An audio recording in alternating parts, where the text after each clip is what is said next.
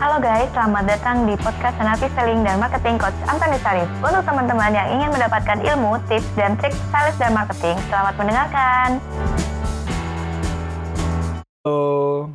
Nah, hari ini saya akan sharing banyak hal mengenai bagaimana cara berjualan di toko, ya. Nah, jadi uh, nanti kita bisa ngobrol banyak. Nah, ini kita mulai pertama nih ketika kita jualan di toko, saya juga menjelaskan bahwa kalau di toko itu ada dua isu yang akan uh, terjadi. Isu yang pertama adalah isu berkaitan dengan marketingnya dari sudut marketing si pemilik toko apa caranya harus dilakukan supaya tokonya rame itu yang pertama. Nah dari sudut yang kedua adalah dari sudut seorang salesnya. Bagaimana seorang sales itu harus melakukan sesuatu supaya tokonya bisa begitu ada customer datang bisa orang langsung membeli ya atau minimal dia tertarik tanya-tanya dan sebagainya. Nah Nah, jadi saya akan menjelaskan Anda. Jadi nanti teman-teman kalau mau nanya silahkan aja tanya ya. Jadi saya akan membuat, saya akan buat tulisan dulu. Ya, jadi ada empat pilar. Jadi ada empat pilar yang paling penting dalam dunia penjualan. Jadi ada empat pilar. Ya, saya tulis dulu empat pilarnya ya. Nah, pilar per, pilarnya apa saja dalam dunia penjualan? Nah, dalam dunia penjualan, jadi ada empat pilar. Ada empat pilar dalam dunia penjualan. Jadi ketika dunia penjualan, yang pertama yang paling penting adalah pilar bertanggung jawab 100%. Nah ya, jadi pilar yang pertama adalah 100% bertanggung jawab sama hidup kita. Maksudnya bagaimana? Maksudnya begini. Seorang sales yang saya suka temukan adalah kadang-kadang seorang sales itu suka merasa bahwa ketika jualan gagal yang disalahin adalah customernya. Jadi apa-apa langsung customer yang salah, customer yang salah. Tidak introspeksi kepada diri sendiri. Nah, yang paling penting adalah ketika jualan kita harus mau mengakui dulu kami bertanggung jawab. Saya bertanggung jawab 100%. Kalau kalau kita mentalnya adalah tidak mau bertanggung jawab, maka yang terjadi adalah kita cenderung selalu menyalahkan orang dan kita tidak terjadi perubahan. Sedangkan yang kita inginkan adalah kita terjadi perubahan dalam kehidupan kita. Jadi kita pakai teknik-tekniknya supaya bisa belajar. Jadi gitu dulu kuncinya ya. Jadi bertanggung jawab ada customer datang, kemudian dia nggak beli, salah siapa? Bukan salah customer. Kita melihat dari sudut kita. Oh, saya yang bertanggung jawab. Oh, harganya mahal, kenapa dia nggak jadi beli? Uh, dia keluar dari toko. Oh, itu karena saya yang bertanggung jawab. Balik lagi ke saya dulu. Saya dulu kata kuncinya saya dulu yang bertanggung jawab. Jadi nggak boleh menyalahkan orang lain. Jadi uh, kita lebih cenderung bertanggung jawab dulu pada kehidupan kita. Itu yang pertama. Yang kedua adalah punya tujuan. Nah, punya tujuan ya, punya tujuan artinya punya goal. Jadi punya goal, apa tujuan kita ketika ada customer masuk. Nah, ini paling penting. Seorang sales itu harus dari awal harus tahu punya tujuannya apa ketika dia datang.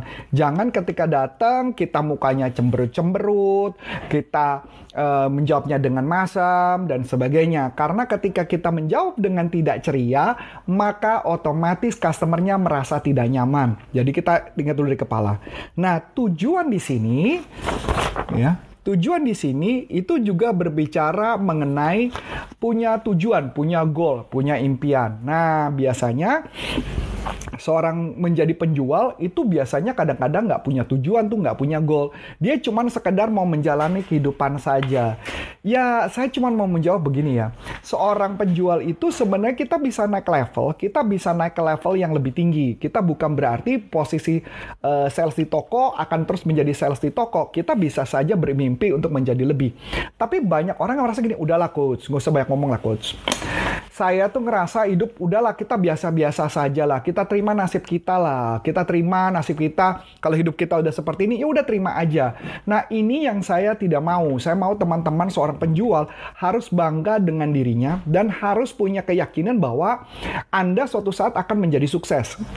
Karena buat saya, seorang sales itu adalah kita bisa mencapai apa pun yang kita inginkan, bahkan seluruh impian kita bisa kita capai, bisa kita dapatkan. Kayak kemarin saya kebetulan bertemu dengan salah satu direksi dari salah satu grup perusahaan besar retail. Saya tidak mau cerita siapa karena ini confidential. Beliau itu awalnya juga awalnya dari penjaga toko awalnya, tapi pelan-pelan dia mereka naik naik naik naik sehingga sampai ke level yang paling tinggi. Nah, ini yang menarik buat saya. Jadi uh, pembelajaran penting buat saya adalah bagaimana saya saya harus tentukan dulu saya punya goal apa, saya punya tujuan apa, saya punya impian apa. Jadi buat teman-teman mungkin juga ada beberapa yang tahu mata kanan saya buta. Saya cuma punya mata sebelah kiri, jadi mata kanan saya buta. Tetapi bukan berarti saya tidak uh, mempunyai impian. Bukan berarti saya nggak bisa mencapai sesuatu. Saya harus punya keyakinan bahwa saya someday akan menjadi sesuatu. Itu dulu yang saya tanamkan ke dalam diri saya. Nah, dengan seperti itu, maka saya uh, cacat itu bukanlah sebuah tuh apa ya? Bukan suatu hal yang buruk gitu ya, tetapi adalah kelemahan saya saya anggap sebagai kekuatan saya. Ya, terima kasih yang udah hadir ya. Halo, halo yang ngucapin halo, halo, halo semua ya. Mabar Skui, halo Firman Firman Skuter. Halo, halo ya. Thank you ya yang udah menyapa. Saya lanjutin lagi ya. Nanti kalau mau nanya langsung tanya aja ya. Saya akan uh, bantu jawab. Jadi yang paling penting adalah punya tujuan. Jadi jangan berpikir, coach, saya cuma jaga toko, saya cuma jaga di kayak misalkan kayak Indomaret, Alfamidi, atau di jualan retail-retail dan sebagainya. Don't worry, semua orang akan bisa naik ke level berikutnya. Yang paling penting adalah tadi ingat ya, yang pertama apa? Yang pertama adalah percaya 100% bertanggung jawab atas kesuksesan kita. Kalau kita bertanggung jawab, maka kita bisa berhasil. Yang kedua adalah punya tujuan, punya impian. Makanya ketika punya tujuan, maka kita akan lebih mudah untuk mencapainya. Oh ya, buat teman-teman, saya kasih gambaran sebelum saya nyebutin ketiga, saya nanti akan punya rencana setiap hari, uh, mungkin selama, mudah-mudahan ya, kalau nggak ada halangan, selama seminggu ini saya akan sharing kepada Anda materi selama satu jam. Saya akan sharingkan mengenai penjualan. Kalau sekarang kita bahas tentang excellent retail selling.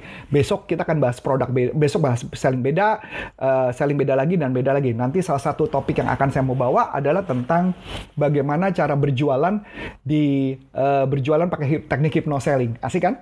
Teknik hypnoselling ya. Lanjut ya. Yang ketiga adalah berkaitan dengan menjalin hubungan. Nah, ini pilar yang ketiga. Pilar ketiga adalah jalin hubungan. Karena ketika kita berbicara mau sukses, kita harus punya hubungan baik dulu kepada customer. Jadi saya cuma mau kasih gambaran dulu, keberhasilan penjualan hampir 85% itu karena faktor hubungan yang baik, karena emosional. Sisanya itu karena faktor technical produknya. Jadi orang membeli itu karena faktor itu. Kecuali mereka udah kebelet ya, mereka mau masuk ke toko, mereka udah kebelet pengen beli barang itu, itu beda cerita. Tapi kebanyakan karena faktor relasi, hubungan yang baik jarang orang datang masuk ke toko itu karena faktor uh, apa ya istilahnya faktor logika jarang mereka akan pakai emosional. Makanya saya paling sangat saya sarankan uh, kita harus pakai happy face, jadi senyum, smiling face, jadi ya senyum. Dan ingat kalau senyum jangan lupa ininya agak ketarik gitu ya. Jadi ketarik ada kerutan dan sebagainya. Jadi orang ngerasa nyaman dulu sama kita. Kalau dia nyaman, nanti akan lebih enak banget ya. Wah ini Medan, Fran Franz Rico, Franz Rico Nata ya. Halo, halo Medan, halo Medan. Ya, kita lanjut ya. Thank you banget, saya suka banget dengan teman-teman yang sudah menyapa. Thank you banget, thank you banget ya. Lanjut ya. Jadi balik lagi ke relasi. Saya cerita dulu satu cerita yang menarik nih. Jadi waktu itu ketika masih awal-awal saya sebagai sales gitu ya, saya pernah jualan ke salah satu apotik terkenal di uh, Jakarta. Yang kebetulan dia punya perusahaan farmasi yang produknya beredar di seluruh Indonesia khususnya lagi di masa Covid ini produknya salah satu yang paling unggulan. Ya pasti teman-teman tahu huruf depannya hurufnya B ya. Belakangnya E jadi kurang lebih apa? Yuk tebak yuk gitu ya. Nah jadi di produk tersebut saya pernah ketemu dengan pemiliknya pemiliknya itu kebetulan seorang ibu-ibu yang bisa dikatakan uh, dia sudah seorang nenek ya saya baik sama dia saya jalin hubungan ketika dan kebetulan perusahaan itu dia punya hotel bintang 5 di Jakarta. Lokasinya di daerah Melawai, Blok M. Nah, ternyata ketika saya ngobrol, oh ya dia juga punya perusahaan kue, perusahaan kue yang terkenal juga di Jakarta banyak banget itu ya. Nah kemudian setelah saya ngobrol-ngobrol-ngobrol, nggak tahu kenapa mereka tuh suka banget sama saya. Kata mereka, saya itu tipe orang yang kelihatannya semangat menggebu-gebu, kayaknya mereka melihat bahwa masa depan saya cerah. Padahal jujur pada saat itu saya juga nggak tahu kalau masa depan saya cerah apa nggak, nggak tahu gitu ya. Nah dibilang masa depan saya cerah, ya saya bilang syukurlah puji Tuhan kalau bisa saya uh, masa depan cerah. Nah yang menarik adalah suatu ketika dia bilang, e, Pak Arif, e, saya punya eh, cucu nih, katanya cucunya ternyata sudah sumur saya. Cucu saya seolah kedokteran. Ya, mau nggak saya jodohin? Waduh, mau dijodohin. lucu ya. Saya bilang, oh mohon maaf Bu, terima kasih sebelumnya. Kebetulan saya sudah punya pasangan dan saya memang punya rencana untuk menikah dengan pasangan saya tersebut. Jadi mohon maaf. Oh nggak apa-apa, nggak apa. Tapi habis itu apa yang terjadi? Hubungannya sangat baik, sangat intens. Bahkan saking baiknya, saya ingat banget waktu itu ibu saya kena stroke. Uh, dia lumpuh setengah badan. Yang menariknya adalah ibu itu malah mengirimkan obat-obatan karena dia punya apotek ya. Dia kirimkan obat-obatan gratis loh buat ibu saya. Saya terharu, benar-benar terharu.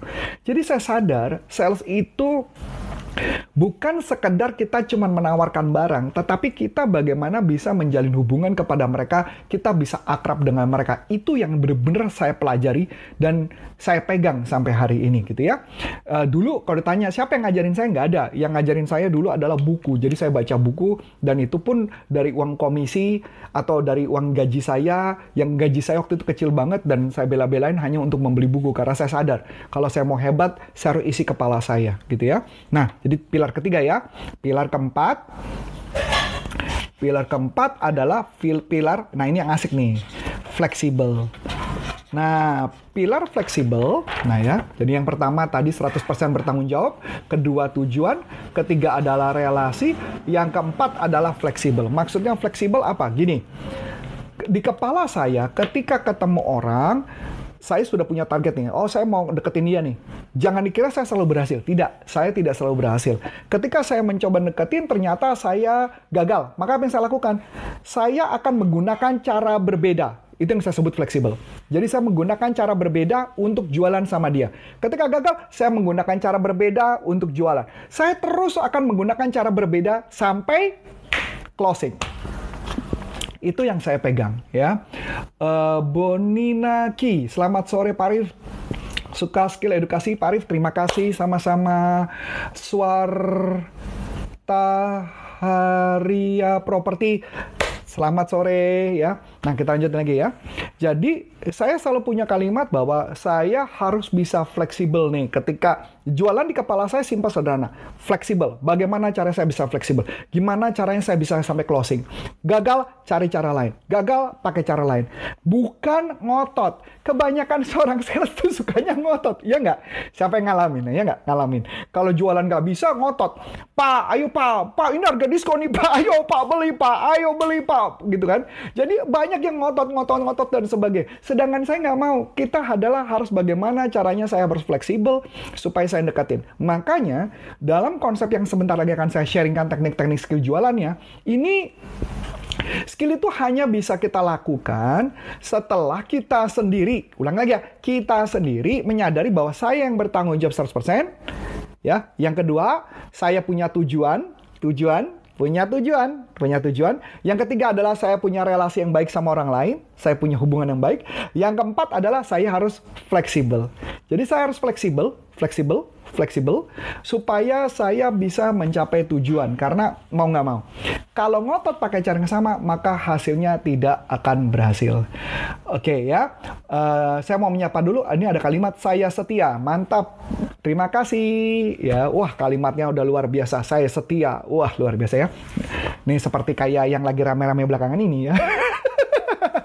ya kita lanjutin. Jadi ada empat pilar ya. Jadi empat pilar. Pertama 100% bertanggung jawab. Kedua punya tujuan. Ketiga adalah punya relasi hubungan baik. Yang keempat adalah fleksibel. Nah, saya masuk ke materi berikutnya. Nah, jadi ketika jualan, apa yang harus dilakukan? Nah, ada hal yang paling penting yang saya bisa katakan adalah kita harus menyadari bahwa uh, setiap kehidupan kita pasti akan banyak yang namanya ada perubahan. Kita nggak bisa pakai cara yang sama. Uh, jadi bahkan dalam uh, sebuah pelatihan saya tuh saya sering banget mengatakan uh, kenapa dinosaurus punah? Dinosaurus punah itu ada yang ngomong ya, ada alien, ada meteor, ada macam-macam asteroid dan sebagainya. Saya cuma jawab ya intinya adalah cuma satu. Dinosaurus punah dalam sudut sudut selling ya, kita bicara selling bukan ngomong science gitu ya. Jadi adalah karena mereka tidak bisa beradaptasi tidak bisa beradaptasi pada lingkungannya. Nah, berarti pertanyaan menarik khusus ya di masa COVID ini, Anda bisa beradaptasi nggak? Nah, bisa nggak beradaptasi? Kebanyakan kegagalan kita karena kita tidak bisa beradaptasi pada situasi ini. Kita tidak bisa beradaptasi dengan kondisi seperti ini. Karena tidak bisa beradaptasi, maka kemungkinan kita akan punah suatu saat lagi. Makanya waktu itu saya ingat banget di TikTok saya ada yang nanya, Coach Arif, kira-kira sales itu uh, bakal punah nggak ya? Saya mengatakan enggak sih, sales nggak bakal punah karena sales itu akan terus ada karena uh, bagaimanapun juga yang namanya dunia penjualan tuh ada interaksi. Kecuali, kecuali salesman yang akan hilang. Sales yang akan hilang adalah sales yang cuman ngasih harga price list aja. Itu bakal hilang, bakal punah karena akan digantikan by system. Sedangkan yang kita berhubungan dengan custom, berjaya, relasi dengan orang lain, itu nggak bakal punah. Siapa yang setuju? Ayo chatting. Siapa yang setuju? Chatting ya. nah kayak gitu. Jadi saya kasih gambaran. Saya kenapa saya mengatakan ini? Yuk kita coba bahas yang jauh lebih dalam deh teman-teman. Siapa, uh, siapa yang dulu pakai Nokia? Ayo, yang pakai Nokia itu juga pernah ngalamin kan? Zaman dulu Nokia semua orang pakai, kemudian Nokia jadi uh, tidak ada, sempat sekarang muncul lagi gitu ya. Tetapi kondisinya Nokia tidak bisa sebagus yang dulu. Kenapa? Karena Nokia tidak bisa beradaptasi pada lingkungannya. Ye, ada yang ngatain saya. Ye, Luis Pati, uh, Boniaki, yes, yes. Terima kasih, terima kasih yang jawab yes ya. Saya. Nah, lanjut lagi. Nokia menjadi punah karena apa?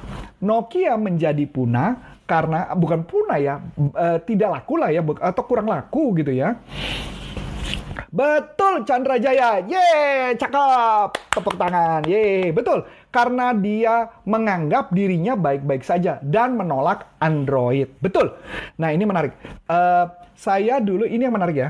Dulu saya ingat banget waktu Nokia masa transisi penggantian, waktu itu ada produk Samsung ya produk Samsung, handphone Samsung. Dulu handphone Samsung tuh nggak laku. Siapa yang mau produk Samsung? Siapa yang mau produk Samsung? Produk Samsung pakai OS-nya pun sempat pakai OS-nya Nokia, sempat juga pakai Symbian ya, Symbian OS-nya, dan dia juga pakai punyanya uh, Microsoft sempat, Palm juga sempat dan sebagainya. Dan tahu apa yang terjadi? Ini yang menarik. Dulu seluruh orang produk-produk handphone Nokia itu nggak ada yang mau, nggak ada yang mau. Jadi bahkan kalau beli TV dikasih handphone Nokia, beli kulkas dikasih handphone Nokia, gitu lah ya. Eh, kok Nokia? Samsung maksud saya. Beli beli kulkas Samsung dikasih handphone uh, Samsung, beli TV dikasih handphone Samsung. Jadi dibundle produknya. Nah, siapa yang mau? Gak ada yang mau. Tapi kalau sekarang siapa pun pasti mau. Kenapa? Karena Samsung beradaptasi dengan lingkungannya. Ya, jadi Samsung beradaptasi. Makanya Samsung berhasil. Ini yang menarik. Ada pelajaran juga yang menarik pada saat itu adalah BlackBerry. Nah, ini seru nih BlackBerry ya, BlackBerry. Siapa yang dulu pakai BlackBerry? Ayo. Siapa yang pernah mengalami pakai BlackBerry kalau nggak bisa jalan, BlackBerry-nya diapain? Ayo, ada yang ingat? Pakai minyak kayu putih. Emang dikira BlackBerry-nya lagi masuk angin. Masih ingat trackballnya dikasih minyak kayu putih berjalan. Ingat ya, seru di zaman itu ya. Nah, apalagi siapa yang pernah ngalamin pakai handphone baterainya dilepas karena puter-puter puter-puter puter. Ayo, ayo ngomong saya. Coba kalau kita ingat itu lucu gitu ya. Kok mau-maunya ya kita beli handphone dengan kondisi muter-muter muter-muter muter nggak jelas gitu. Tapi BlackBerry waktu itu luar biasa. Kenapa BlackBerry jatuh? BlackBerry jatuh ketika yang dia lihat. Nah, ini pengakuan nih. Wah, berarti Pak Boni Nanki berarti umurnya seumur dong. Kita seumur ya, Pak. nah, gitu. Jadi BlackBerry itu uh, mulai gagal, mulai kenapa? Karena BlackBerry menganggap waktu itu sudah dengar cerita ada Android, tetapi BlackBerry nekat. BlackBerry nekat dia menganggap dia baik-baik saja. Dia nggak merasa perlu ada sistem yang baru. Dan itulah terjadilah kehancuran dari BlackBerry. Nah, Iya kita seumuran, asik ada yang seumuran. Lanjut ya. Nah jadi itu yang terjadi BlackBerry. Nah makanya BlackBerry jadi nggak ada, maka diganti dengan sekarang banyak yang pakai uh, Android ya, pakai Android. Walaupun BlackBerry berusaha pakai Android, kelihatannya tidak berhasil. Saya nggak tahu apa yang terjadi. Uh, walaupun sebenarnya kalau ditanya security-nya katanya ya BlackBerry itu termasuk yang terbagus katanya waktu itu ya. Terus kita lihat lagi. Uh, saya melihat contoh ada saya ngomong yang masa sekarang deh, masa COVID deh. Siapa yang memperhatikan? Pizza Hut jualan di jalan raya. Yo, siapa? Yo, katakan saya. Yang pernah ngeliat di jalanan, ayo ngomong. Siapa yang lihat jualan Pizza Hut di jalanan? Katakan saya. Ya, di chatting. Ya. Nah, ini menunjukkan kalau Pizza Hut mau nggak mau harus survive. Karena dia harus survive, maka dia terpaksa jualan di jalanan. Pertanyaan menarik ya. Terima kasih Pak apa nih Sulap Badut Ceria. Wih, terima kasih ya. Saya setia, terima kasih ya. Nah, ini menarik. Kenapa mereka jualan di jalanan? Emang enak dulu karyawan kerja di toko, di counter, AC, adem, tapi kali ini disuruh jualan di jalanan. Nggak enak, siapa yang enak jualan di jalanan? Nggak enak. Tapi terpaksa melakukannya. Kenapa terpaksa? Ya daripada nggak survive, daripada nggak bayar gaji karyawan, itu yang terjadi. Nah, kebanyakan orang kegagalan karena mereka tidak mau berubah pikirannya, tidak mau melakukan perubahan. Kita cuma nanya, udahlah pakai cara ini, ini aja. Ya, kadang-kadang kita malah ngomel-ngomel sama atasan kita ya. Wah, udah gaji dipotong lah begini begitu. Coba dipikirkan. Apa kontribusi Anda yang harus Anda lakukan untuk corporate itu. Karena saya katakan saya benar, Coach, tapi kalau saya kontribusi mending gaji gue naikin gaji. Kagak, Coach. Tar dulu. Betul, Anda tidak naik gaji. Tetapi ketika perusahaan akan menjadi lebih baik, Anda yang diperhitungkan pertama kali untuk naik posisi. Percaya sama saya. Saya juga pernah ngalamin dari awal. Saya bukanlah orang kaya, saya dulu orang susah. Uh, saya mengatakan ibu saya dulu kena stroke dan rumah kami disita oleh bank. Bapak saya meninggal karena penyakit cancer. Jadi saya benar-benar kondisi rumah kami disita sama bank. Jadi benar-benar kondisinya kami nggak bagus. Benar-benar nggak bagus. Tetapi bukan berarti kehidupan kita seperti itu. Yang penting adalah kita percaya bahwa kita berikan kontribusi dulu. Anda nggak diperhitungkan? No issue, tenang. Karena di mana-mana berlian tetaplah berlian. Sudah dipoles. Karena berlian akan terlihat mengkilau dan anda bisa ditarik kerja di mana pun. Nah, ini berkaitan ini ya. Nah, ini saya mau jawab ini. Uh, Boni Naki, ya benar pernah lihat jualan. Looks like turun kelas. Betul, kelihatannya turun, turun kelas tetapi mereka bisa survive. Itu yang paling penting. Betul nggak? Nah, ya lanjut ya saya jadi cerita gini. Saya pernah mau merekrut satu orang sales toko. Kebetulan uh, saya lagi mencari sales. Saya lagi mencari sales lagi. Kebetulan baru kita baru merekrut satu sales. Waktu itu ada satu sales yang kan saya sudah terima. Sudah saya terima. Dia adalah sales dari toko. Oke. Okay? Nah, ketika dia jadi sales dari toko, kemudian saya sudah terima dan saya sudah persiapkan pelatihan karena ketika mau join dengan saya, dia di tim sales saya, uh, mereka wajib ikut pelatihan dulu. Jadi ikut wajib pelatihan. Pelatihan ini saya yang berikan jadi pelatihannya secara online.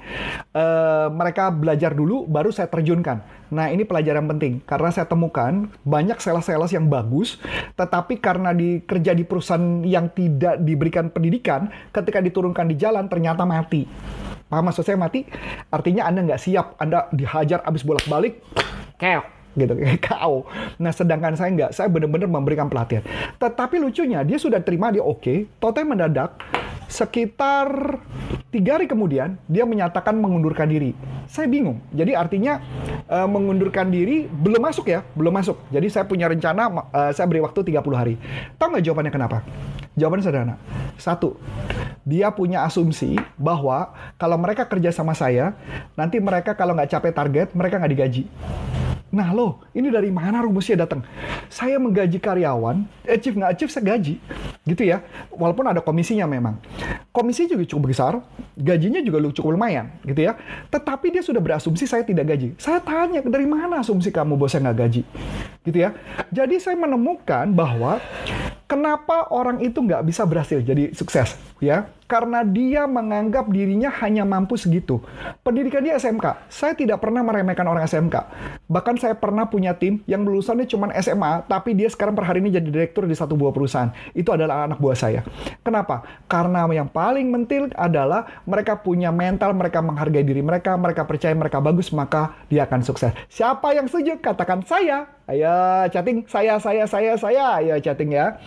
Jadi gitu teman-teman. Jadi buat Anda yang paling penting mental dulu. Anda harus punya pikiran bahwa ini adalah uh, apa yang Anda bisa berikan kontribusi. Don't worry. Jadi di masa-masa kayak ini don't worry, Anda yakin aja itu akan jadi lebih baik ya. Oke, terima kasih kepada Ivan Limpa. Terima kasih pada pengusaha muda muda loh, oke. Elizabeth Indriana, terima kasih. Ya, Medan setuju. Weh, Medan setuju. Aku kangen sama kota Medan karena Medan makanannya banyak. Bahkan kalau gigi saya bolong, saya bela-belain saya tambal dulu demi berangkat ke Medan. ya, kita lanjut lagi. Jadi yang paling penting tadi ya, berarti mentalnya kita. Nah, sekarang kita masuk ke dalam bagian yang paling sangat penting. Nah, hambatan orang berubah adalah ada dua hambatan berubah. Yaitu apa? Hambatan yang pertama adalah hambatan fisik, yang kedua adalah hambatan mental, ya. Yang pertama adalah hambatan fisik, yang kedua adalah hambatan mental. Nah, maksudnya apa? Hambatan mental. Hambatan mental biasanya kalau dalam kelas saya suka begini nih. Nanti teman-teman coba ya. Nanti mungkin kalau sekarang nggak sempat nggak apa-apa.